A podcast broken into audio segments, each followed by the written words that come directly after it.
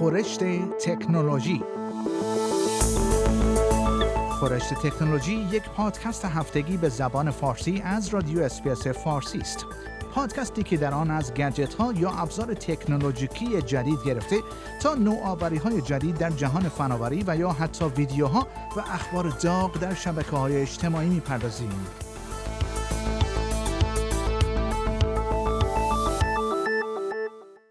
تیم برنرزلی بنیانگذار وب در نامه‌ای که به مناسبت 32 سال تأسیس وب منتشر کرده است، ایجاد دسترسی به اینترنت برای جوانان را یک اولویت دانسته است. وی می‌گوید هنوز تعداد زیادی از جوانان در سراسر جهان به اینترنت دسترسی ندارند و در دوران پس از همهگیری کووید 19 تأمین اینترنت برای این افراد باید یک اولویت باشد. آقای برنرزلی اعلام کرده است یک سوم از افراد بین 15 تا 24 ساله جهان به اینترنت دسترسی ندارند. به گزارش گاردین وی گفت تاثیر جوانان در سراسر جهان و شبکه های آنلاین دیده می شود ولی امروزه شاهد فقط بخشی از چیزی هستیم که ممکن است چون هنوز تعداد بسیار زیادی از جوانان از اینترنت محروم هستند و نمی توانند استعدادها و ایده های خود را به اشتراک بگذارند. وی در این نامه نوشته است یک سوم از جوانان به طور کل هیچ دسترسی به اینترنت ندارند. بسیاری از جوانان نیز به حجم کافی از داده ها یا ارتباط اینترنتی مطمئن دسترسی ندارند. آقای برنرزلی با اشاره به آمار و ارقام یونیسف اعلام کرده است دو دو دهم میلیارد نفر از جوانان در سراسر جهان دسترسی باثباتی به اینترنت برای یادگیری آنلاین ندارند. یعنی چیزی که در دوران همهگیری کرونا ویروس به بسیاری از افراد در یادگیری کمک کرد.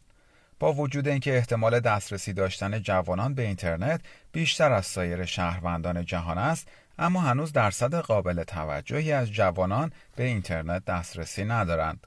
حدود نیمی از جمعیت جهان به اینترنت دسترسی دارند و این میزان در مورد جوانان بین 15 تا 25 ساله به حدود 70 درصد افزایش پیدا می کند. آقای برنرزلی می‌گوید تامین اینترنت برای تمام جوانان جهان می تواند فواید زیادی داشته باشد و در مقایسه با بسیاری از برنامه هایی که دولت ها انجام می دهند هزینه زیادی ندارد.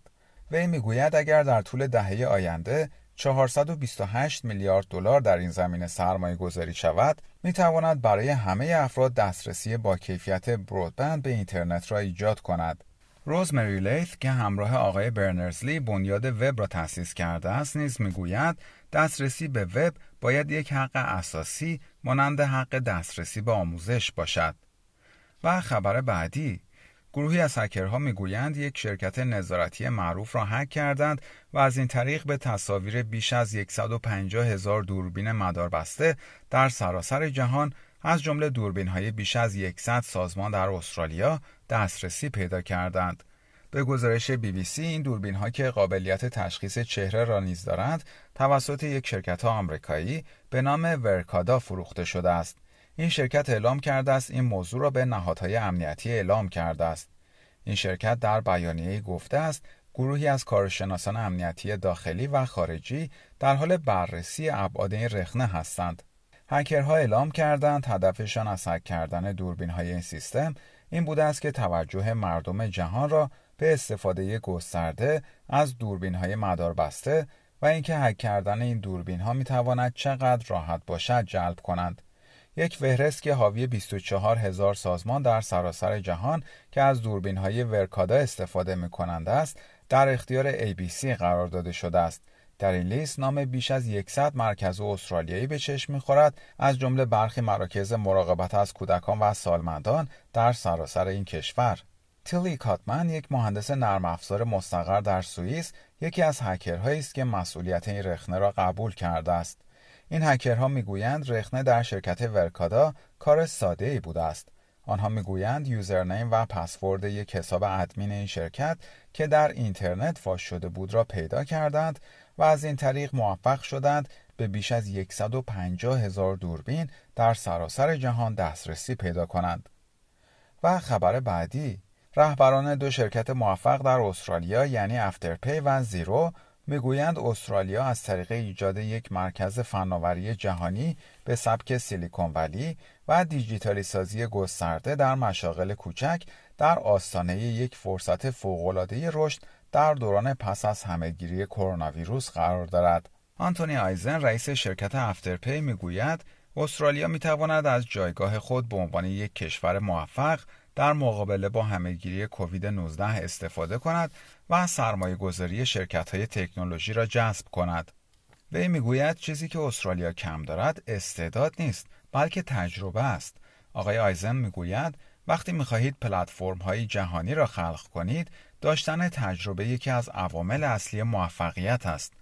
وی می‌گوید این حقیقت که او توانسته یک پلتفرم تجاری را در استرالیا طراحی کند که اکنون به طور روزافزون در سراسر جهان مورد استفاده قرار می‌گیرد نشان دهنده این است که با حمایت های مناسب از سوی صنایع و دولت این اتفاق می تواند به طور مستمر رخ دهد. استیو واموس رئیس شرکت زیرو نیز که در ابتدا کار خود را در نیوزیلند شروع کرده بود می‌گوید این وظیفه بخش تکنولوژی و دولت است تا اطمینان حاصل کنند که شرکت ها و کسب و کارهای دیگر از مزیت های تکنولوژی بهره می‌برند. و خبر پایانی برنامه خورشت تکنولوژی این هفته یوتیوب اعلام کرده است در طول پنج ماه گذشته بیش از سی هزار ویدیو که حاوی اطلاعات گمراه کننده در مورد واکسن کووید 19 بوده را حذف کرده است. یک سخنگوی یوتیوب اعلام کرد این ویدیوها اطلاعاتی داشتند که در تناقض با اطلاعات رسمی سازمان جهانی بهداشت بوده است. در ماه اکتبر یوتیوب انتشار اطلاعات غلط در مورد واکسن را ممنوع اعلام کرد تا از این طریق با تلاشهایی که با هدف صدمه زدن به اعتبار واکسن های کووید 19 صورت می‌گیرد مقابله کند. به گزارش بی بی سی این شرکت اعلام کرده است سال گذشته نیز بیش از 800 هزار ویدیوهای مربوط به کرونا ویروس را حذف کرده است. وی می‌گوید این عدد شامل موضوعاتی فراتر از واکسن می شود و اطلاعات غلط در مورد بیماری کرونا ویروس را نیز در بر می‌گیرد. این شامل ادعاهای کذبی در مورد این بوده است که واکسن کووید 19 می تواند باعث مرگ، عقیم شدن یا قرار گرفتن مخفیانه ریزتراشه ها در بدن شود. در مراحل اولیه همهگیری کرونا ویروس یوتیوب به محلی برای انتشار بسیاری از تئوری های توطعه تبدیل شده بود و برخی افراد نیز درمان های غیرواقعی را برای بیماری کووید 19 معرفی می کردند.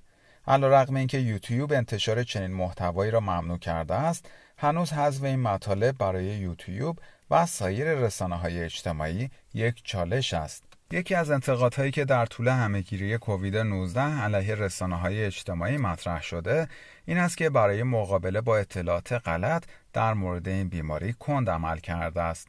در ماهای گذشته یکی از مواردی که مورد توجه بوده حجم بالای اطلاعات غلطی است که در مورد کووید 19 در پلتفرم های رسانه های اجتماعی منتشر شده است.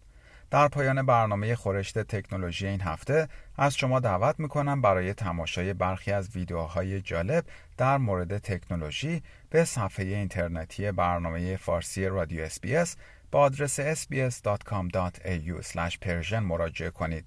شما همچنین می توانید پادکست های خورش تکنولوژی را دانلود کنید و در هر زمانی که خواستید آنها را بشنوید.